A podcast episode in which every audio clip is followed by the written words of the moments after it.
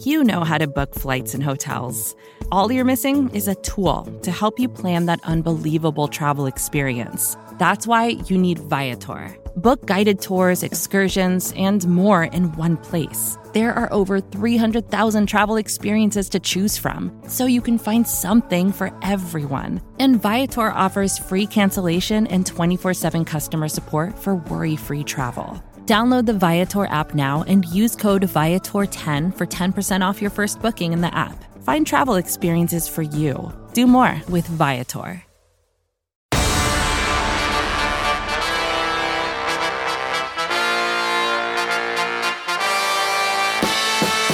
What's going on, everybody? RJ Ochoa here from SB Nation, bloggingtheboys.com. Hope all is well wherever you are. We hope you're happy safe, healthy, and uh, man, do we have a lot to talk about. Welcome to our Dallas Cowboys postgame show here at bloggingtheboys.com. If you are with us live, you're watching on the Blogging the Boys YouTube channel or the Blogging the Boys Facebook page. We do these after every single Dallas Cowboys game. Other notable moments. Obviously, we're here to discuss the Cowboys 27 to 17 win on the road against the New Orleans Saints on Thursday night football. Your Dallas Cowboys, my Dallas Cowboys our Dallas Cowboys improved to eight and four with the win. Big time win in the grand scheme of things. Obviously, we have a lot to unpack as far as what happened at the Superdome, the Caesars Superdome, if you feel uh, in a corporate mood. Uh, the Cowboys get off the schneid. They break the two game losing streak. They are now back once again to their winning ways. They have the mini bye coming up. The next time we see the Dallas Cowboys will be next Sunday. So we have a weekend's worth of conference championships. We get to watch, obviously, the Red Zone channel all day Sunday. You get to root for your fantasy team and whatnot.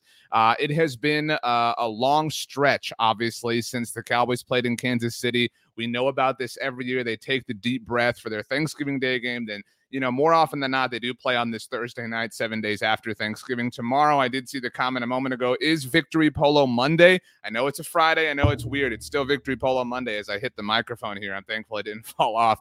Uh, Victory Polo Monday coming your way uh, tomorrow on Friday. If you uh, want to participate, take a photo of yourself, tag us on Twitter. I'm at RJOchoa, both on Twitter and Instagram. Uh, we are blogging the boys on Twitter. We are blogging.the.boys on Instagram. By the way, thank you to everyone sharing your Spotify wrapped list with us, letting us know we were one of your top podcasts throughout the year that was and has been 2021. Let's get to your comments because this is a unique post game show. Our mission is to be a show of the people here at Blogging the Boys. We are driven by you. I am merely your puppet. You control me with all your strings. We go in the direction that you want to. We will, of course, tackle winners and losers and honorable mentions from the Cowboys win in New Orleans. First thing, uh, Odessa Graham. I know some people will ask this, so just want to get it out of the way. Asking me, how's the baby? My wife gave birth to our son last week. Roel Ochoa III doing very well. Thank you for all the comments and tweets and messages I've gotten over the course of the last week. His birthday will fall on Thanksgiving Thanksgiving next year. We're very excited, very thankful, very blessed. So thank you to all of you.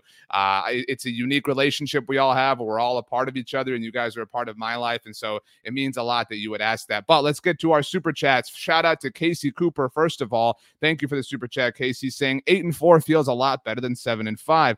Is this the Falcons Cowboys or the Chiefs Cowboys? RJ, please talk about returning players and their impact. Appreciate your content as always. Thank you very much, Casey Cooper. Now, look, um, this is about as as bad of a way that you can feel after a win, right? And I think we all feel that way. Uh, you know, the Cowboys won, cool, awesome. We're, we're not, we're, we don't wish that was different, right? We're all very happy and satisfied that the Cowboys still won this football game. As Casey mentions, eight and four is much better than seven and five. The Cowboys did keep some breathing room in the NFC East last week with the Eagles losing, and so we'll see what happens this week. But the Cowboys did their part, you know, as far as getting a win here in Week 13. However, man, I mean, this was tough. And in case you mentioned all the returning players, I don't know if anybody realizes this. And shout out to a friend of the show, Bobby Belt from NFL Network.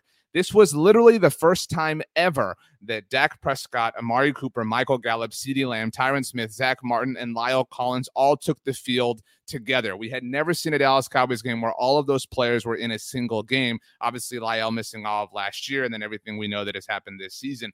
And so, having all these weapons back, you know, we, that's what we've been told, right? That's what we've been telling ourselves. That's what we've been telling a lot of other people. Man, you know, when, when Amari gets back, it's going to be different. The offense is different with him. CeeDee, he's been out, got knocked out against Kansas City, right? You know, and and you know, we, are going to get into the defensive side of this thing. And, you know, spoiler alert for our winners list, but man, this is really troubling.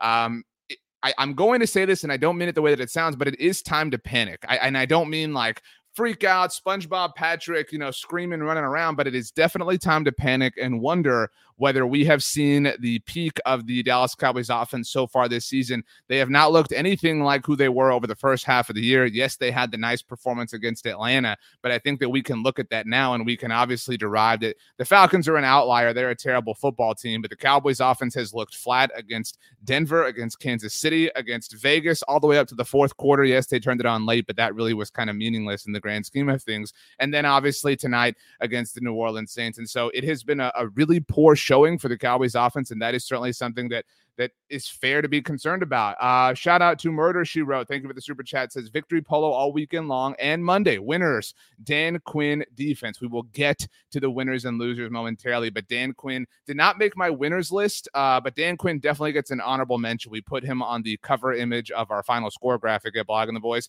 Huge credit, huge kudos to Dan Quinn for showing up, being the head coach tonight in New Orleans. His guy Damontae Kazee got one of the interceptions. We'll get to some highlights as well. We will have a full highlight show available for you, by the way, on Friday morning on our YouTube channel. So make sure you pay attention to that. Uh, but kudos to Dan Quinn. Not an easy thing. Lonnie, thank you for the super chat. Says said this last week. Three and outs last four of five weeks now, and it do not help our defense. Something got to give because watching our offense is depressing. You know, the Cowboys got, I mentioned the Damontae because the interception, got that one, and then the Trevon Diggs interception late in this game in the fourth quarter, up by 10 points, right? And that's typically been, you know, we've all been like like my new son, just these nestled babies, right? Just sleeping so passive when the Cowboys offense has been at work this season. And now it's nothing like that.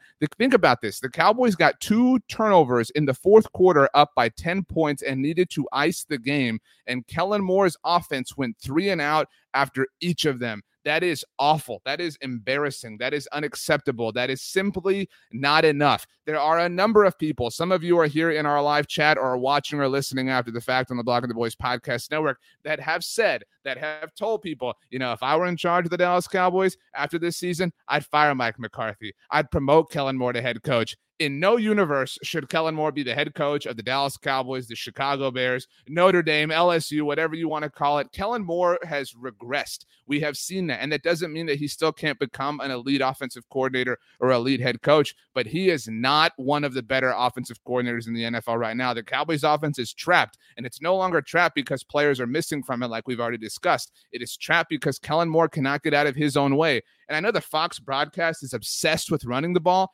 Kellen Moore is obsessed with running the ball, just not in the way that Troy Aikman and Joe Buck want to see it. Kellen, dude, you don't have to run it on first down up the middle every single time. That is not going to work. That that wasn't working. And if it's not working, it's not going to magically all of a sudden start to work. And so Kellen Moore, I think, is a very high point of concern for all of us, uh, which is unfortunate given the way this season started. Eli Perkins, thank you for the super chat. Says no excuse for crappy offensive play on decline IMO here's the thing i don't want to turn this into you know the blame game and and somebody's in the wrong somebody's in the right etc by the way CeeDee Lamb joining michael irvin and colleen wolfe on the post game on nfl network. Uh, we'll see if he says anything different. Uh, the note on nfl network by the way notes it is the cowboys first win in new orleans since 2009 you will recall obviously the cowboys knocked off the undefeated saints in that game 12 years ago but that was also in december by the way.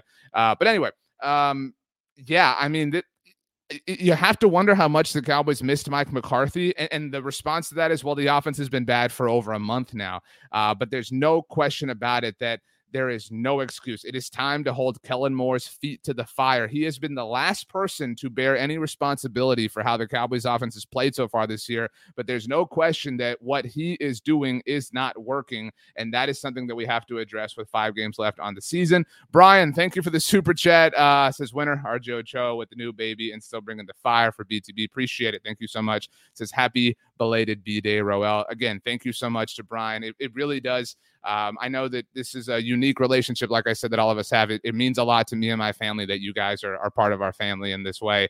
Um, so, seriously, I'm very moved. Uh, let's see here. Uh, Anthony says, uh, huge W, Dak, and the offense pretty ugly, but long rest and reinforcements coming. And I think, you know, I don't think Anthony is is trying to put lipstick on a pig it is fair. And, and we all know because, again, more often than not, since 2014, this has been what the Cowboys have gone through Sunday, Thanksgiving Day, Thursday after, and it is a, a, a, mess of a run, right? I mean, I think I speak for you in saying like I feel disoriented, you feel disoriented. I mean, you know, I've got a little bit more going on. You know, that's that's a little bit of the challenge right now. But this this time of year, this particular stretch the Cowboys go on, it does mess with us and it messes with them. And yes, they were not on a short week this week because they did play last Thursday. But unlike every other team in the NFL, save for obviously the New Orleans Saints, the Cowboys don't get their mini bye after their first Thursday game.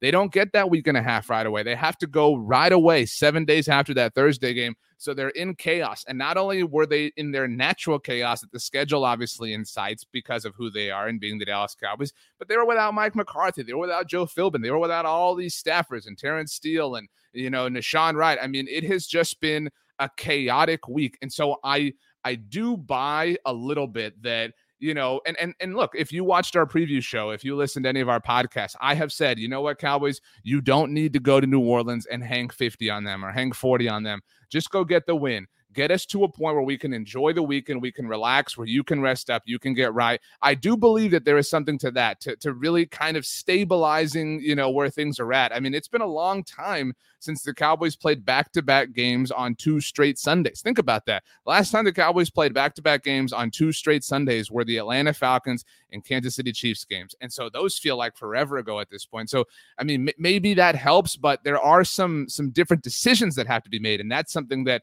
you know, maybe the Cowboys aren't willing to, you know, think about themselves. Vance, thank you very much for the super chat. Says, do we take into account that Coop and Lamb, Amari Cooper and CeeDee Lamb, obviously, are just returning from injury? Also, are you about to start the Dan Mullen for offensive coordinator train? I will not start the train, but I'm certainly here to conduct whatever trains uh, you guys all want to be a part of. I, I think that's fair, but I mean, we saw Amari Cooper and CeeDee Lamb flash moments in this game, right? And so it's not like they were totally inept or totally unable to perform or anything like that. I think the true offensive issues, if, if you're isolating it to players, is along the offensive line. This offensive line looks awful right now, and they're fully, you know, you could say they're fully healthy. Obviously, Terence Steele's on the COVID list, but they are fully the version of what a lot of people want to see. A lot of people have wanted to see Connor Williams benched and Terence Steele obviously not playing right tackle and La'el Collins playing right tackle. I don't know that this is a simple like just put Connor Williams back at left guard and everything fixes itself, but and and maybe you know the Cowboys do miss Joe Philbin more than we're obviously you know understanding at this point in time.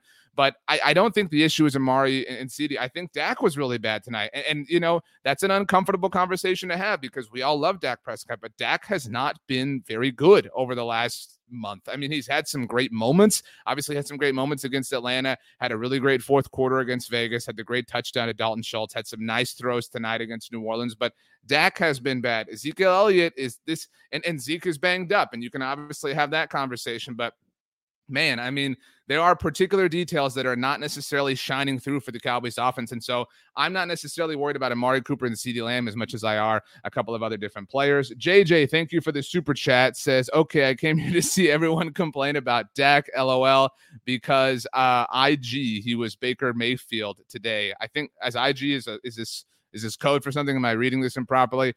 It was it was not a great day for Dak Prescott. And and I don't think there's a Cowboys fan out there that is going to try and pretend that Dak Prescott has been playing well. The Cowboys offense, Dak Prescott included. In fact, Dak Prescott, to a large degree of this, was completely carried by the by the Cowboys defense tonight. And yes, the Cowboys defense, obviously, uh, this is a weird shot, by the way, of Michael Irvin and CeeDee Lamb on on NFL Network. But uh, sorry, that was distracting. Um, you know, I, I know that Taysom Hill had his moments, and that was really frustrating tonight, obviously. But ultimately, this Cowboys defense was the reason that they won. And if this Cowboys team tonight in New Orleans had played somebody else, and I hate to say this because I don't think they're a good football team, no pun intended. But if Dallas had played Washington, I don't know that they win. I, I really, you know, the Cowboys were so lucky that they played a really just trash team in the Saints and a trash quarterback in Taysom Hill. And I think the worry, and I, I imagine you share this to some degree, is that the Cowboys are going to kind of be smelling themselves a little bit like they did entering the Denver game. They're going to say, We're back, we're fixed.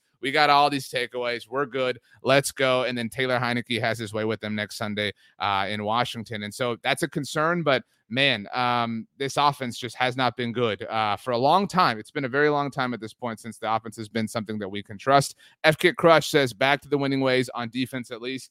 This was the the best overall, I think, defensive performance we've seen from the Cowboys this season. And that's just such a hard thing to say seriously. It's true, but it's hard to take it seriously because it was against Taysom Hill and it was against the New Orleans Saints and Alvin Kamara wasn't there. And you know, their whole their whole off, you know, their whole team was broken. I mean, so it's it's hard to to feel good about that being true, but it is true. It's just a reality again that the Cowboys drew a Saints team that was really, really just kind of running on fumes. F Kit Crutch, thank you again. Says also remember I said Kellen Moore is figured out. You have been leading that charge, uh, F Kit Crutch. So good for you. Uh, it has not been a good time for Kellen Moore. Hillary Molly Vegas, thank you for the super chat. Says when Cooper is fully back at Washington, it will be better. Smiley face, the old smiley face, by the way, with the semicolon and the open parentheses. Uh, I guess that's the close parentheses actually. Uh, but I feel like it's many things. Zeke is hurt, the line isn't working great, and Kellen's play calling is atrocious. All caps atrocious. Um, he has to adjust. I mean, Man, uh, the comment under this one from Odessa Graham says Kellen Moore's plays are predictable. Seriously, dude. I mean, Kellen, what's up, man? I mean, we're, you know, there's a lot of data out here. Kellen, what are you doing? Just running into box after box after box, running on first down, running right up the middle. I mean, here's the thing here: the the Tony Pollard touchdown that saved them really was an awful play. Let's get this highlight up here. We haven't played any highlights yet. Here is the Tony Pollard touchdown, which was awesome. Don't get me wrong. I'm very happy that Tony Pollard scored, but this is all Tony Pollard. Tony Pollard bailed Kellen Moore out here. To Pollard. Tony Pollard down the sideline. Jets are on. Touchdown, Dallas.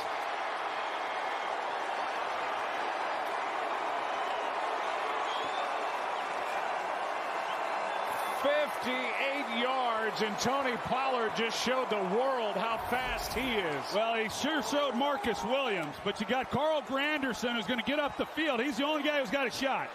And then after that, but Marcus Williams is playing center field, and he's slow playing it, thinking that he's got the angle, and he didn't want Pollard cutting back against him, and he's got the sideline to work with. So the way that he's playing, he never gets there. He underestimates Pollard's speed. With threats to our nation waiting around every corner, adaptability is more important than ever. When conditions change without notice, quick strategic thinking is crucial. And with obstacles consistently impending, determination is essential in overcoming them. It's this willingness, decisiveness, and resilience that sets Marines apart. With our fighting spirit, we don't just fight battles, we win them. Marines are the constant our nation counts on to fight the unknown. And through adaptable problem solving, we do just that. Learn more at marines.com. Mother's Day is around the corner. Find the perfect gift for the mom in your life with a stunning piece of jewelry from Blue Nile. From timeless pearls to dazzling gemstones, Blue Nile has something she'll adore. Need it fast? Most items can ship overnight. Plus, enjoy guaranteed free shipping and returns. Don't miss our special Mother's Day deals. Save big on the season's most beautiful trends. For a limited time, get up to 50% off by going to Bluenile.com. That's Bluenile.com. Second and 10. And granted, I'll give Kellen Moore, he's running to the outside as opposed to up the middle on this particular play. But second and 10, and you're pitching it backwards, Kellen. I mean, what, you know, you have one of, and, and I know that Dak is not playing well. And so maybe, you know, if we're exploring all possibilities, maybe Kellen is, is coaching around Dak Prescott right now. Dak's not playing well, right? We have to admit that. We have to be fair. We have to properly allocate the blame here. And Kellen deserves his fair share. But man alive, I mean, what do you what is what do you think's going to happen? Do you think every time you do something like this that, that Tony Pollard's just going to thread that needle and break through like that? Again, incredible play from Tony Pollard. Um, but you know, just that that does not work more often than not. By the way, on this uh, particular play, a note from Dallas Cowboys PR, and this is an uncomfortable conversation to have. Tony Pollard's 58-yard touchdown run was the longest of his career and the longest rush by a Cowboy since Alfred Morris's 70-yard run against the Los Angeles Rams in 2017. The reason I say this is an uncomfortable conversation is I know there are a lot of Zeke stands out there. I'm not trying to turn this conversation into a Zeke is terrible, Zeke is awful, Zeke is the worst running back of all time, blah, blah. We're not going to relitigate the contract. We're not going to go through all that. That's water under the bridge. We have to accept it for what it is at this particular point. However, if we are being objective, if we are being rational, if we are being fair, I don't I don't know how anyone can objectively, rationally, fairly say that Zeke Elliott deserves to start or play over Tony Pollard right now. And I know Zeke is hurt, so let him rest. You know, and and that that's a really strange phenomenon. You know, last week over the weekend after the Cowboys lost to the Raiders on Thanksgiving, there was the report from ESPN that Zeke Elliott might actually be inactive against New Orleans. In fact, the report specifically said he's not so injured that he needs to go on injured reserve, but the Cowboys might give him a game off. Give him a game off. We don't need to see this. This is this is hurting more than it's helping, and it's not just hurting the offense and the team. It's hurting Zeke. You're not doing anybody any favors by trying to force this issue right now. It is clear. It is obvious. It is abundantly clear and abundantly obvious that Tony Pollard is a better runner in our given moment than Zeke Elliott. So quit trying to make this happen. Uh, next super chat. Thank you from Emmett Rules. The world says, Happy we won, but yikes, Kellen Moore has not been good. He needs to learn how to adapt to the situation. Simply no excuse, and I'm not very pleased. I think you speak for the world, Emmett, who rules the world. It's, yeah, I mean, again, nobody is nobody's sitting here saying man i wish we lost you know that would have really showed him something. Nobody feels that way. But it is it is as empty of a win as you can possibly have. And it counts just the same as the awesome win against new england or against minnesota without dak prescott. It, it counts just the same and that's a good thing. And we'll all feel a little bit better tomorrow. We'll feel a little bit better on saturday. And you know we'll feel a little bit better if the eagles lose to the jets and something like that. But um, right now it's it's a nice thing that happened but um, you know, we definitely don't feel great about. It's like when you eat a meal that you're, you know, that was like healthy for you. You know what I mean? Like it's like you had grilled chicken and you know, it's not, it wasn't even like good. It, there was no like seasoning on it. It was just grilled chicken and it was fine. And you had broccoli, like the kind of broccoli that's in the bag, you put in the microwave and it was fine. I mean, it was healthy. It's, it's literally nutrients for you to live uh, but it, there was no taste to it, and it was it was kind of dull, and that's just what this game was like for the Cowboys in New Orleans. But uh, let's keep going here. Um, let's see, catching up on everything you guys are saying. You are all uh, shocker here, uh, rather pissed, rather upset, and I can't say I blame you. So okay, let's see. We've got one more here. Brian Rail, uh, thank you for the super chat again. Says Cowboys have Tony Pollard to step in for Zeke for a game or two, so Zeke can get right. Not many teams have two number one running backs. I agree. I mean, and that's why I don't understand why you would force this Zeke issue right now. Let him get right. We'd seen the Cowboys really be responsible about Zeke Elliott's usage early on this season, and it seems like all the the principles that they kind of carried from or carried from a logic standpoint have really dissipated and really withered away. It feels like the Cowboys have just become this this shell of who we knew them to be through the first six weeks of the season, which is a little bit of a troubling trend if we're being totally honest. Uh, let's see here. Let's go next. Uh, Thomas K. Uh, think of the super chat says, "Yeah, let's run up the gut every first and then only throw to CeeDee. Such a formula to win. Thank God for Taysom Splint. I mean, you know, Taysom Hill is already um not a great quarterback and you take away one of his fingers and it gets even worse. Um so um yeah it's tough. Johnny boy uh rn says uh and uh i think i'm not sure if you're a registered nurse johnny boy i assume but thank you for uh, for being on the front lines so number one in the division but we look like a paper tiger it's hard. It's hard to argue that the cowboys are not a paper tiger right now. They're eight and four uh, but this is a really weak win. It counts the same, but you know it is what it is. Jessica uh, says on YouTube, "I am glad McCarthy watched this game from the hotel room and heard the commentators and saw everything from a different point of view. Hopefully, maybe something will change." I like this take. This is a meta take, so to speak.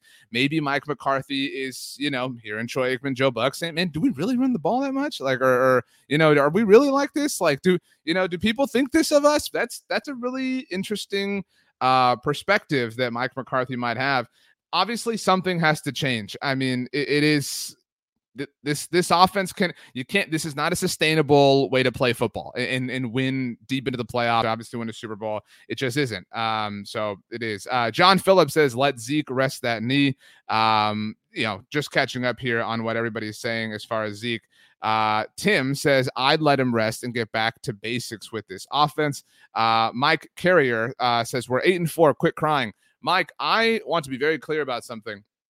Nobody's crying. All right. Nobody is crying, Mike. However, uh, we are upset. And we're upset because it has been a very long time since this team that we all root for and love and obsess about. It's been a very long time since they did anything of significance, right? You would agree with that, even though you think that we're crying here.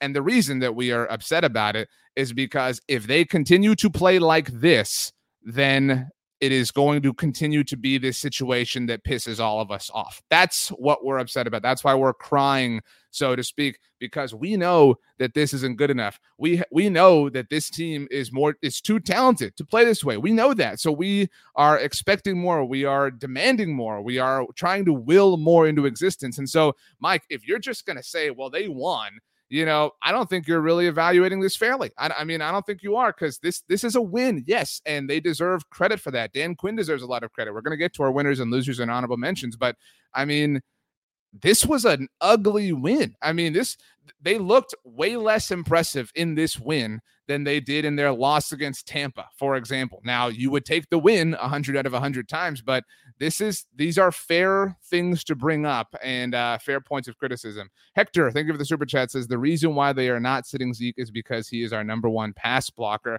Well, you know what I would say to that is, okay, Cowboys, you you got the offensive line back, right? Tyron's back. You know, obviously Zack Martin's been there. La'el Collins is there. You know, you've you've made your choice at left guard. You should not need that. And so if if that's what this has come to, then this is broken in a way that is beyond repair. But you know, we'll see. Obviously, uh, if the Cowboys do give Zeke a moment to rest. Thomas, thank you again for the super chat. Says this was not a quality win. Dak and Kellen have been a liability. Anyone saying anything else uh, have are just casual fans. We've got a fight between Thomas and Mike. If I am refereeing this, I am agreeing with Thomas. I don't. I'm not saying anyone's not a real fan or whatever, but I mean you you cannot just be you you cannot just see the Cowboys win say good we're good baby. All right bring on the weekend. Yeah enjoy your life. But this this is this is troubling. Um and, and this is troubling because it's something that was awesome and that has now regressed and there's no explainable reason for that. And so that is a really, really, um, I you know, unideal situation for the Cowboys to be in. Uh, Hillary Molly Vegas, thank you again for the super chats. As well said, RJ. Hey, I like that part of the comments. and says they have to clean up the offense. It is awful. DJ Dog 31, our offense is sluggish, and Kellen tried to keep the Saints in the game with idiotic play calling. Seriously, I mean, Uh, like how many times, how many Cowboys seasons have we watched where you know, we have said, man, if if this team just had a defense, if if they can just get a stop, if they can just get a turnover, and I know that it's hard to see and contextualize because the Saints are awful and because Taysom Hill is so bad. But in the fourth quarter, with the Cowboys up by 10 points, you know, they got back to back turnovers, back to back interceptions from Damontae Kazee and Trevon Diggs, and they did nothing. I mean, you know, it's not like they even picked up a first down and then, you know, had a weird fluky thing. Maybe you could say on the second one, CeeDee Lamb got rocked on the third down attempt. I mean, fine. If you if you really want to move some goalposts, that's fine. I mean, they did absolutely nothing. All due respect to him.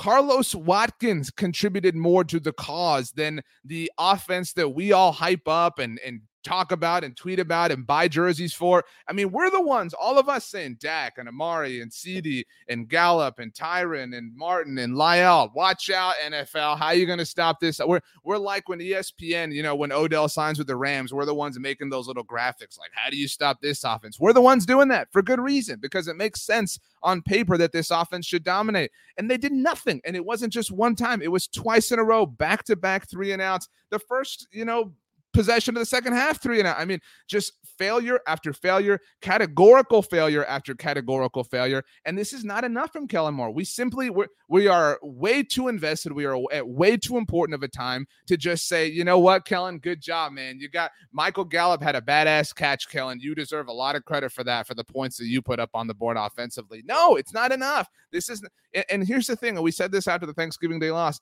The Cowboys have five games left. Four of them are against the trash NFC East. Two of them are against Washington. One of the remaining games, the only non-NFC East one, ironically so, is against the Cardinals. And so I don't, I mean, they could win all these games just like this, and we would feel terrible going into the wild card round because it's hard to believe in teams that win like this. This is how Washington won on Monday night. It's it's a win and it counts and it goes in the win column and it's important for tiebreakers and things like that.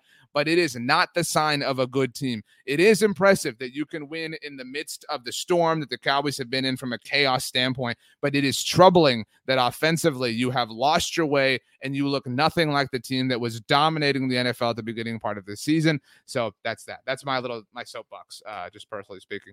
Uh, let's get to. Uh, I think we have one more super chat here from Hector. Thank you very much. Says added up most of our successful plays. Zeke had a big block, and you're right, we were in trouble, and that's why Zeke's needed a half O line for success.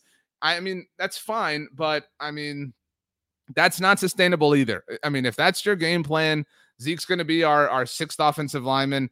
Um, you know, you're that you're you're up a creek already. Let's see here. Danny says they need to rest Zeke preventive maintenance because the engine is sputtering. Tony Pollard averages 10 yards a carry today. Tony Pollard was awesome. He really was. Uh, Scott Paul Crawford, I like this comment. Says this was a super weird week. Multiple coaches out Thursday game, 10 point road win. Stop whining. I like this comment because it's true. But again, Scott, nobody's whining. This these are fair demerits to you know to to drop on the Cowboys. Odessa says it's a hollow win. Hollow's a, a, a hard word to take, um, but it is. Uh, let's see. Uh, I don't know what your point here is, EK. So if you could elaborate, but EK says Dak led us to 13 points. Shut it up. Um, I don't know if you're bragging or not. Um, if you or if you're talking to somebody else in the comments, 13 points is not enough. I mean, it's it's not. It's it's enough against Taysom Hill, uh, but you're not going to get to play Taysom Hill every single week, and so it's um it's tough. Let's see here. Christopher Lopez says, Ocho, is it possible that you overestimated the team earlier in the season? I remember telling you not to drink the Kool Aid. Now you are backtracking. I don't think it's possible that we overestimated it. All of the data proved how elite they were. Things like, you know, the Cowboys' offensive EPA per play was incredible early on. It wasn't just like, oh, we're making this up. We're, you know, whatever. There was legitimate, sound, objective evidence to support that they were because they actually were an elite offense. It has just dissipated slowly. Scott says, Did Denver expose us? This is a popular question.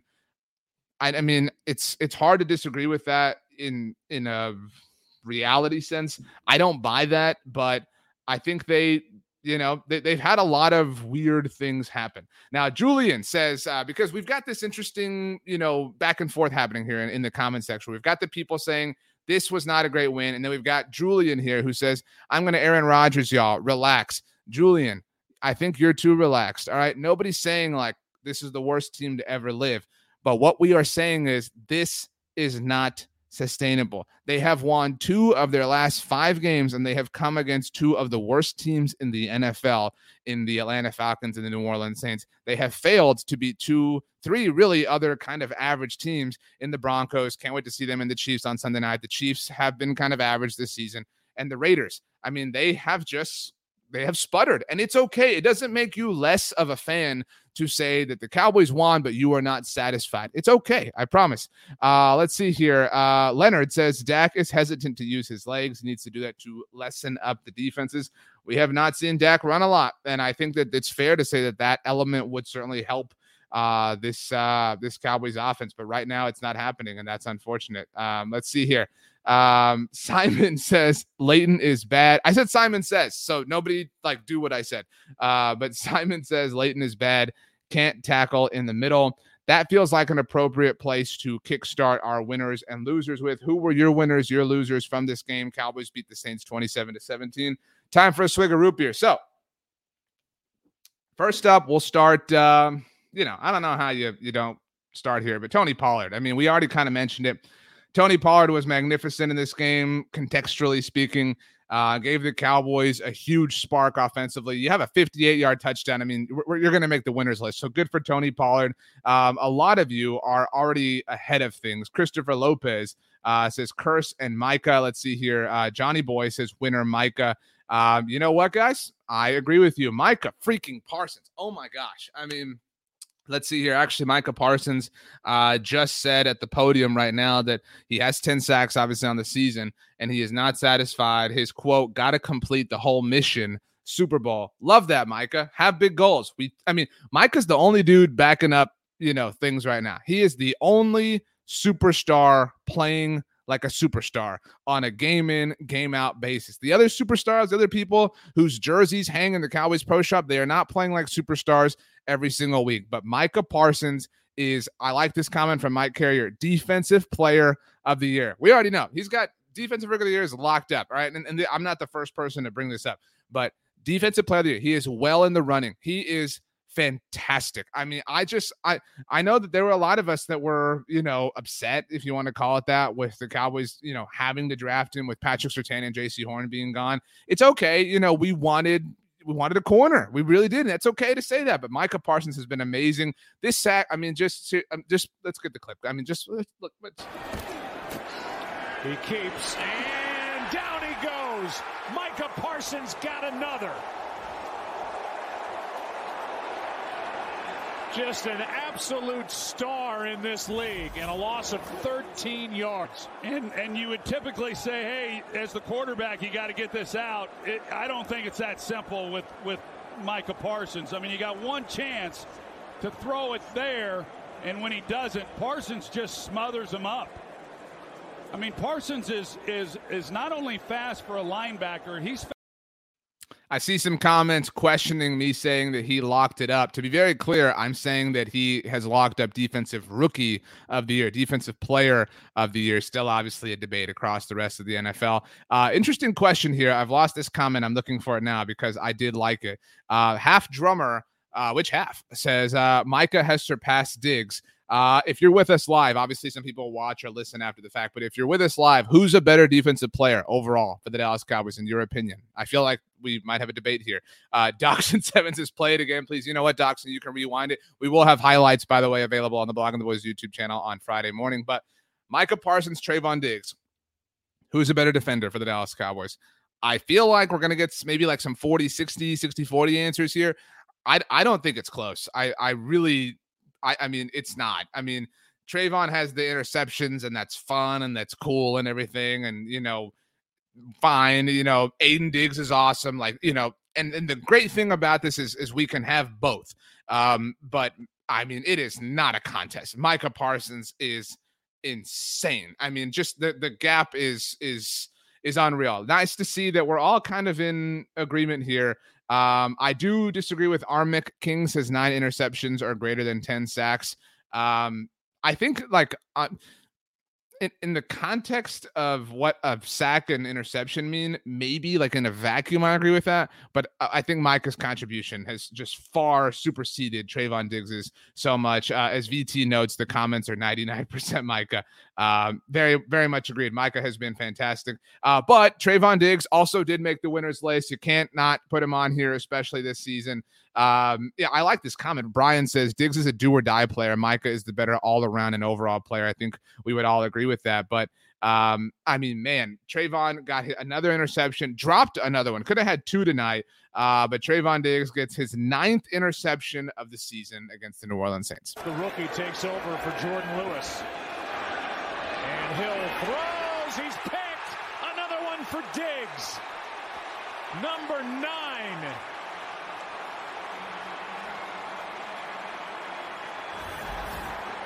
And now a three interception night for this Cowboys defense. And I see what Hill is trying to do. It's a, it's a, a rolled corner.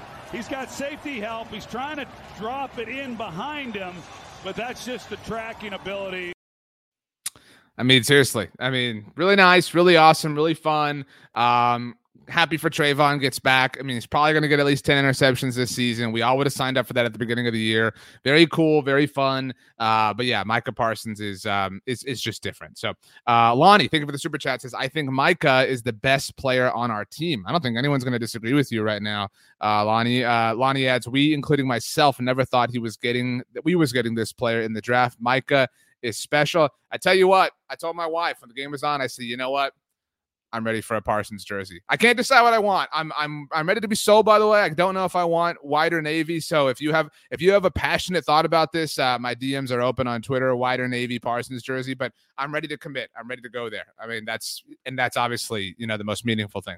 Uh, but uh, but seriously, Micah Parsons is amazing. Let's get back to our winners. We already mentioned Tony Pollard, Micah Parsons, Trevon Diggs. Uh, I saw somebody in the comments mention this and got ahead of me. Jayron Kearse uh, Kearse has really been um, just. Uh, I saw somebody tweeted this at me during the game. Maybe the the free agent signing of the year for the Cowboys. I think you can make um, a, a, case. Lots of you saying Navy, by the way. I love the white jersey, but everybody's kind of team Navy. So interesting.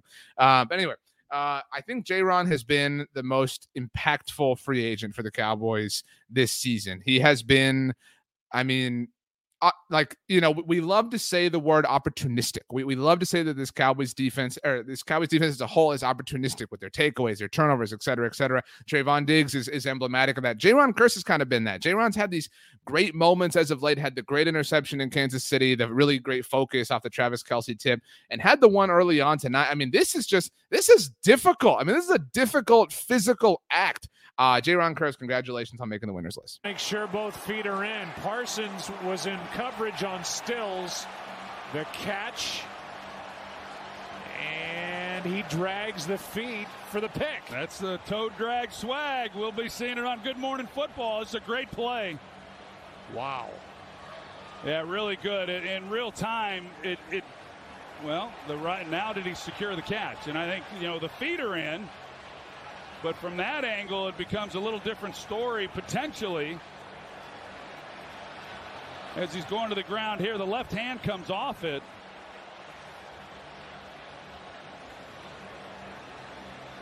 Let's check in with Mike Pereira back in Los Angeles. I know it's his instinct, but I, I do find it funny that Trevon is like fully out of bounds and and and he's got his arms ready to intercept the ball. Um, there was a comment here about the the PBU from Caleb Swanson. Thank you. Uh, says the PBU was massive for us too in that highlight. Shocker, you know when Micah Parsons is uh, is around the ball, good things happen. Uh, Joe Smith asks, is Micah a top five defensive player in the league?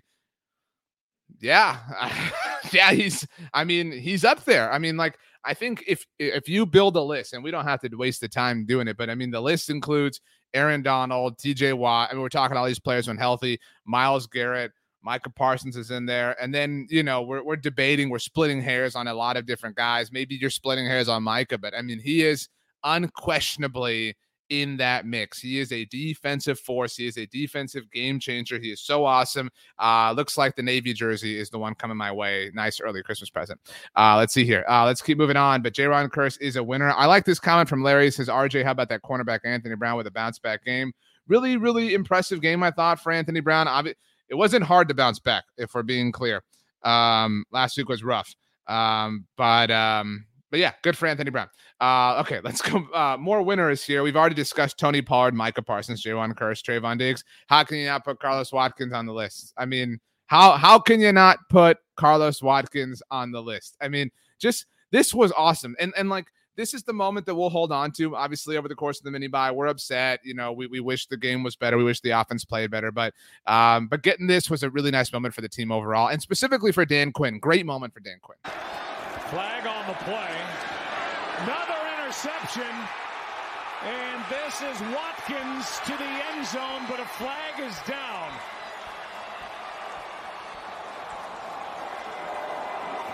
And it looks like it's going to stand.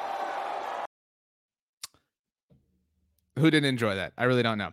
Uh, my last winner, I do have six winners. Michael Gallup. Uh, there was not a lot to celebrate offensively, uh, but this touchdown from Michael Gallup, and we have seen some incredible Michael Gallup touchdowns. All right, over over time, but this Michael Gallup touchdown, as I get ready to play it, this was just. I mean, I was gonna say chef's kiss, but like chef's kiss doesn't really cover. Here's one of the end zone. Gallup twisting and a touchdown. What a grab by Michael Gallup, and we'll make sure both feet got down. What a catch if it stands. Well, you see the rubber come up. I oh, mean, yeah. As soon, yeah, as soon as he caught it, you saw that live. The rubber from that field turf comes up, and it's a good opportunity for these officials. Pretty clean right there. What a job by Michael Gallup going up and making the play, knowing where he is in the end zone, and then getting his feet in.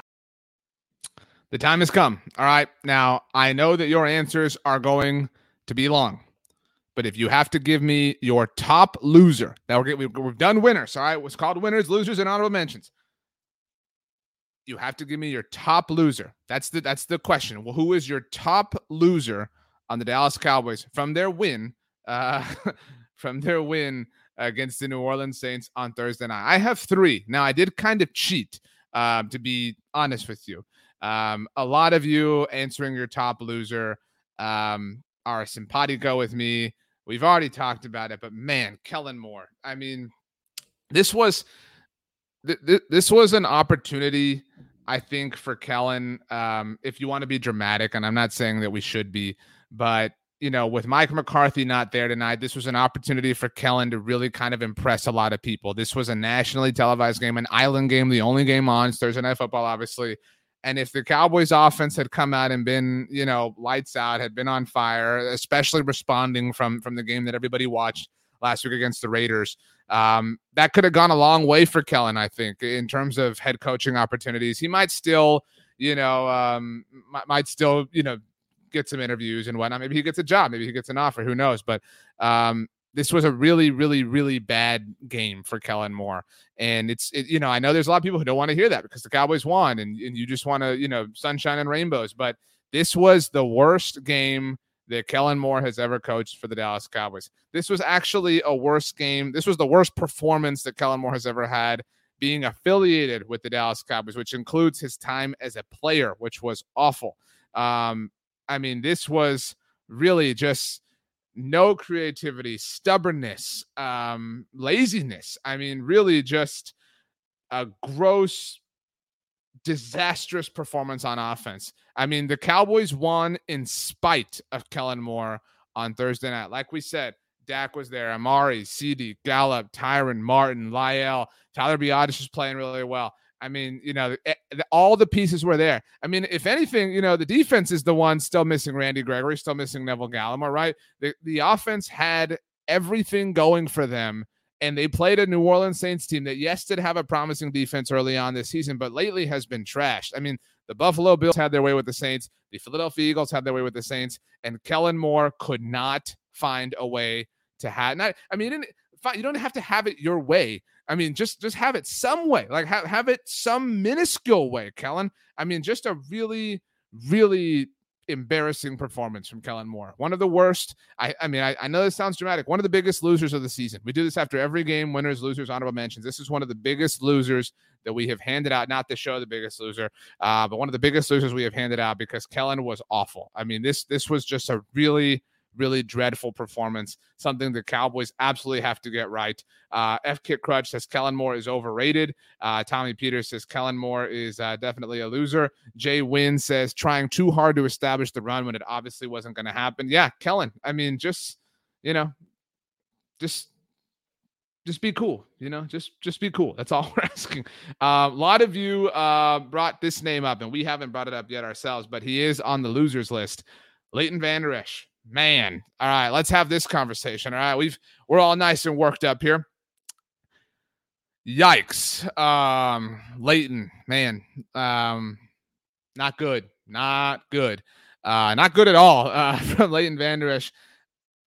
I'm gonna ask this question, and I know this is gonna trigger you. All right, because I know you. We're we're close, you and me. I'm talking directly to you.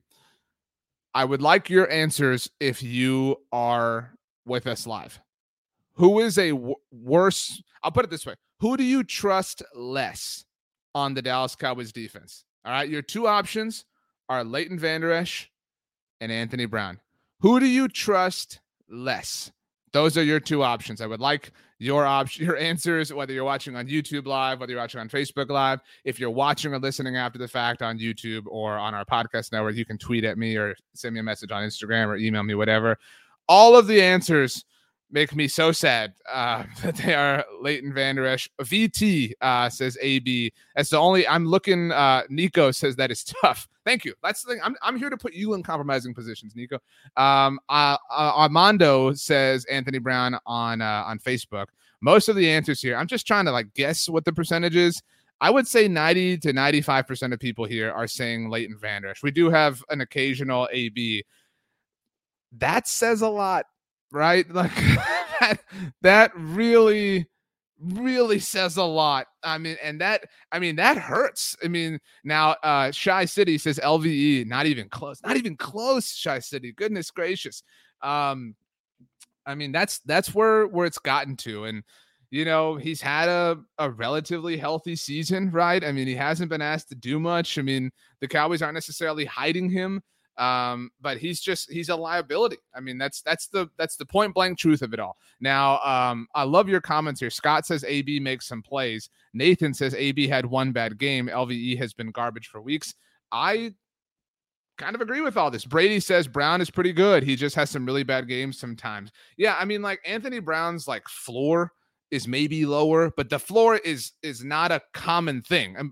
It is a consequential thing. When, when the floor is hit, it's a really terrible thing, but it isn't like an all the time thing. Leighton's floor is really close to his ceiling, right? Like the parameters for what you're going to get from Leighton Vander Esch. Leighton, you know, early in this game, Leighton had an interception, right? Like if, if Leighton is a faster linebacker, you know, Carlos Watkins might not be the only player with a pick six on this defense tonight. I mean, Leighton Vander Esch just I mean, man, I love this comment from Tommy Peters. Says the loss of Jabril Cox is huge now.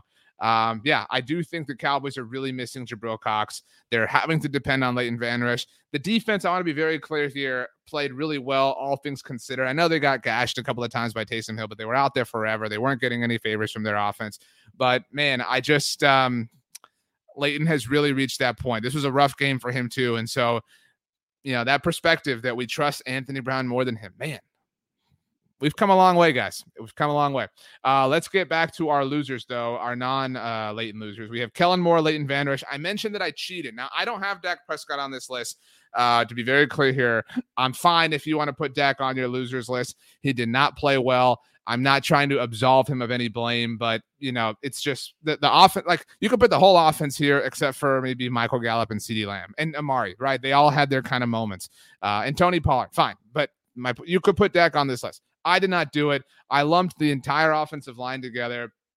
This group has been not good um, as of late. I mean, you know, Tyron had the weird play against Vegas.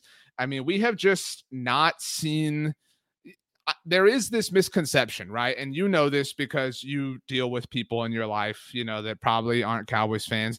There's this misconception among your casual average football fan like, man, the Cowboys, they have the best offensive line in the NFL. What? Like since when? Like when when was who what have you what have you been watching? You know, they're they're fine. You know, they're a, a top 13, 14 offensive line, but they are not the best offensive line in the NFL. They have not played like even a top 13, 14 group as of late. And some of that was Tyron Smith was out, right? Um, but some of it has been the coaching staff, right? I mean, last week against Vegas on Thanksgiving, the rotation they had for no reason, taking out Terence Steele and Connor McGovern for La'el Collins and Connor Williams. They can't, you know, Mike McCarthy, and, and obviously didn't coach in this game, but the Cowboys have loved to say, oh man, we we value continuity on the offensive line, et cetera, et cetera. They're the ones disrupting that. They're the ones distorting that purposely, intentionally. And so this has not been uh, a, a really reliable offensive line all season long. And again, they've had their challenges, and that's fair. And then every team has had challenges, but this has um this has been a rough go. I mean, I'll I'll ask you this question. I think I'm doing a great job of of making you think. That's my job here. And I really spoiler alert, sometimes I ask questions because they give me an opportunity to take a sip of my drink. Which offensive lineman do you trust the most? That's my question to you right now. Which offensive lineman on the Dallas Cowboys do you trust the most? We're having this conversation after the Cowboys just beat the New Orleans Saints on Thursday Night Football 27 to 17. Which offensive lineman do you trust the most as I take a sip. This is Diet A&W root beer for anyone who's curious. Jerry did drink these on Hard Knocks again, in case anybody's curious. Uh, a lot of answers for Zack Martin. I'm not going to argue with that. I mean, you know, Caleb says Martin without a doubt. I'm not going to sit here and say that Zack Martin is not the answer. Um, Dale does say none of them. Um, but where I was kind of going with this is I've lost it out. F Kit Crutch, first person I saw that said this. Tyler Biadasz. I think you can make again. I'm not going to argue against Zack Martin. I'm not going to you know waste any of our time doing that. But I think you can make an argument that Tyler Biadasz is at least the second most trustworthy offensive lineman on the team, right? Even Tyron isn't that trustworthy right now. La'el isn't that trustworthy. There's nothing at left guard that's trustworthy right now. You can make an argument that Tyler Biadasz has entered the category of trust in a way that we never would have thought. I mean, after the season opener against the Buccaneers, we thought he was so far and away the worst offensive lineman on the team. We were saying, try Connor McGovern at center, try Connor Williams at center. We were trying all these different things. And Tyler Biadasz, I guess my point here is he has really blossomed into a stable force along the offensive line. Is he better than Zack Martin? No, of course not. But I mean, he is still really, I think, impressing given the context again of who he's been, who he was, et cetera. It's only his second year in the NFL, and so um, not not a winner or anything, but just just interesting to kind of show how things can change over the course of a season. So, uh, but loser the offensive line. We have three honorable mentions honorable mentions can be good or bad, right? You know, it's your honorable mention. I'm not going to make the rules up for you. Um, so I have three honorable mentions. We've gotten through winners, through losers. It is now time for honorable mentions. First up, we cannot go this whole conversation without giving him his credit. Dan Quinn, uh, great game for Dan Quinn. Uh, hectic, chaotic crazy week for him, obviously, to come in to, you know, be the head coach and come down on the sideline. Let Dan Quinn be on the sideline. Quit putting him in the booth. Let Dan Quinn be on the sideline if he wants to. I like seeing the hugs that he has with the players. Uh, great job. Really happy for Dan Quinn. I do wonder if Dan Quinn um, is in the the head coaching cycle, the interview cycle this coming off season. I feel like he has to be. Um, so Dan Quinn gets uh, our first honorable mention for obvious reasons. Um, congratulations to him. Uh, now, I do not have him on my list, but Michael Daniels has Osa Odighizuwa. Totally fine with this. Osa had a great game. Osa has also impressed. If Micah Parsons did not exist, Osa Odighizuwa would be the front runner for defensive rookie of the year. It is unfortunate for him that he plays on the same team as Micah Parsons. That is uh that is tough cookies, but you know it is what it is. So a lot of you saying Osa. Next honorable mention for me. Some of you also mentioned him, Demarcus Lawrence. All right, I know, I know he doesn't get sacks. Uh, blah blah. That was a fumble. I don't care what you say. They're always going forward. Nah, that's a fumble to me. That that will be a fumble in my heart for the rest of my life. You can't change my mind.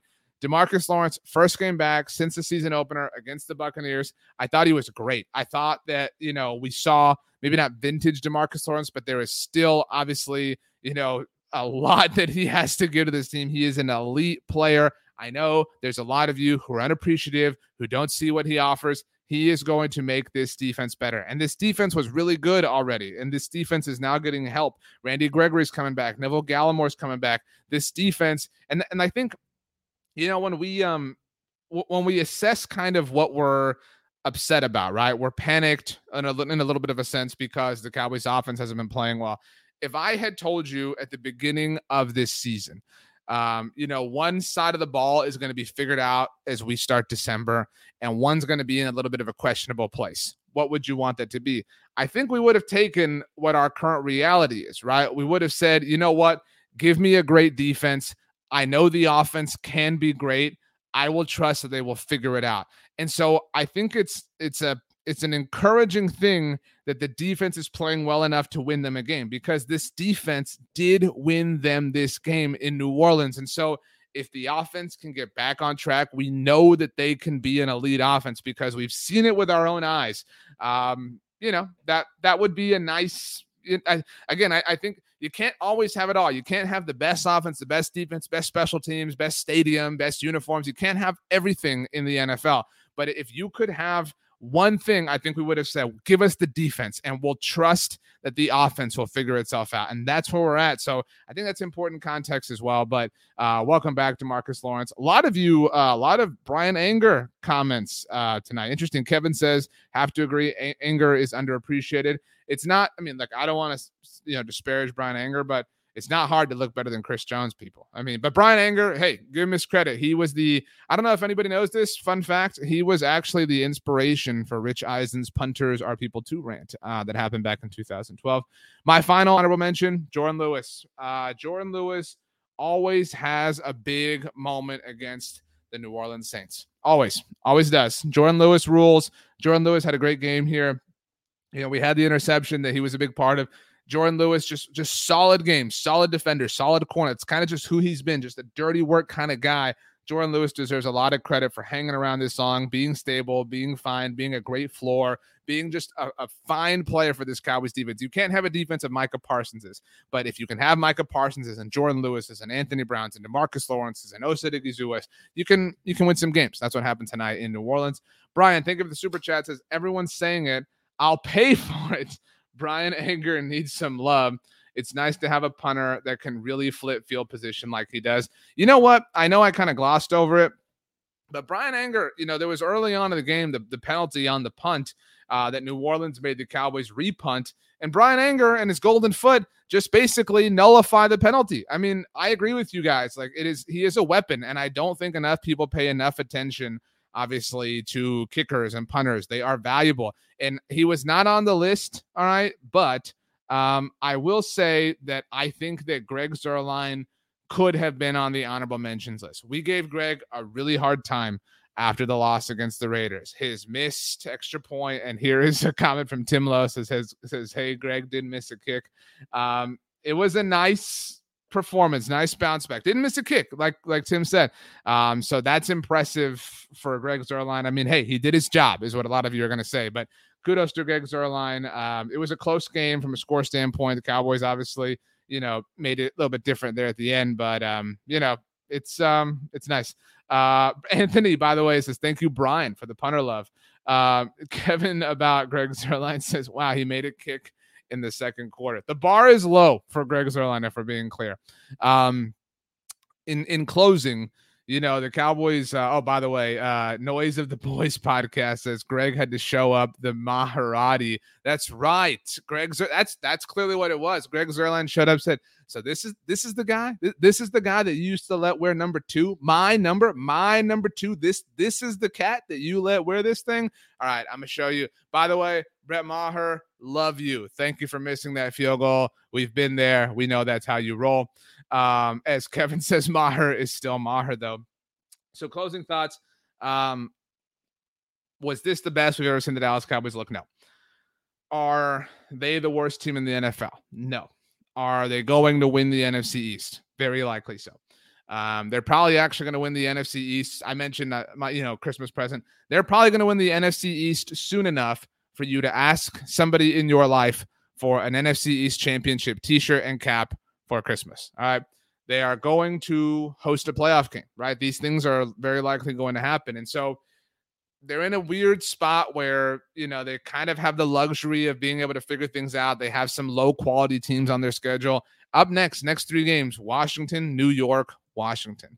And that's a, you know, if you need if you need three tries to get right, you know, that's it. I mean, like you can't ask for uh for a better spell. Most importantly, I think the most important thing, and this isn't trying to just, you know, just be optimistic, etc. Um, but they get this mini bye. And I think that we all agree this was really needed. This has been a long, you know, two and a half weeks that they've been going through, and especially with all the the factors and the details that came about this week uh, relating to Mike McCarthy and everybody being in the COVID protocol. And, and if, it goes without saying, our, our thoughts and our prayers, our well wishes with McCarthy and everybody else and their families. Um, this this will be a nice breath of fresh air to just kind of calm down.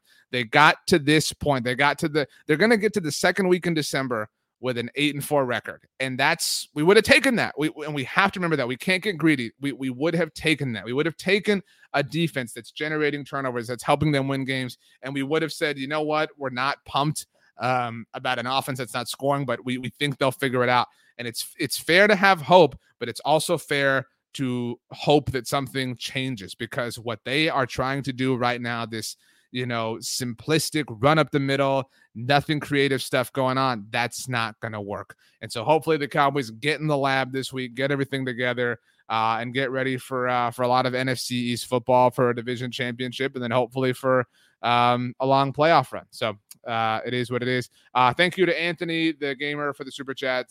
Thank you, RJ, for all the great Cowboys news. Appreciate it. You guys rule. Uh, once again, on behalf of my family, thank you for the well wishes uh, on the birth of our son. It really does mean a lot. Uh, Brian, thank you again for the super chat here, uh, telling me to take a nap. Gonna try. Uh, gonna try. So um, let's let's enjoy the weekend. If you um, th- just do me a favor. Take take a moment this weekend, do something non-football related. Watch a movie, watch a show, watch Hawkeye. You know what I mean? This is this is the best weekend of being a Cowboys fan if they win. And we didn't get this last year because I don't know if you remember this second Thursday game got got postponed due to COVID and was played actually the following Wednesday. And so when we get to this point, it's really, really rare that it lines up this week where the Cowboys are this, you know, surefire playoff team. They win that second Thursday game we get this whole weekend now to kind of enjoy and to really take a you know th- this is our last breath right before you know going underwater for the the stretch run of the regular season enjoy it this has been such a dramatic season. Obviously, we've had a lot of highs, we've had a lot of lows, um, a lot of emotions, a lot of frustrations, but this has been a fun ride and there's still a lot of fun left to be had. And so we're really excited, obviously, about sharing it with you here at Blogging the Boys. And so um, let's um, let's keep this party going. Uh, we will have our highlight show available for you tomorrow on Friday on the Blogging the Boys YouTube channel. We will have podcasts for you throughout the weekend. We have podcasts that drop every single day on the Blogging the Boys Podcast Network. If you are interested in supporting us, please subscribe to the Blogging the Boys Podcast Network wherever you get your podcasts. Leave a rating, write a review. Those things help us out. Please subscribe here to the Blogging the Boys YouTube channel. Again, subscriptions are, are what really helps us out if you do uh, want to support us in any way, shape, or form. My name is RJ Ochoa. You know me from all across the Blogging the Boys universe, a multiverse of sorts. Hopefully, you got your No Way Home tickets. Uh, you can follow me on Twitter or Instagram at RJ Ochoa. My DMs are open if you have any comments, questions, criticisms, points of concern. I uh, would love to hear what you have to say. If email is more your speed, you can hit me up rj.ochoa at sbnation.com. If I haven't spoken to you since then, a very happy belated Thanksgiving to you and yours. Uh, it's the best time of the year. Uh, some people say it's the most wonderful time of the year. Uh, the Dallas Cowboys are eight and four, and they're headed for the playoffs. And uh, yeah, uh, we love you all, everybody. Thanks so much for joining us. We'll see you next time.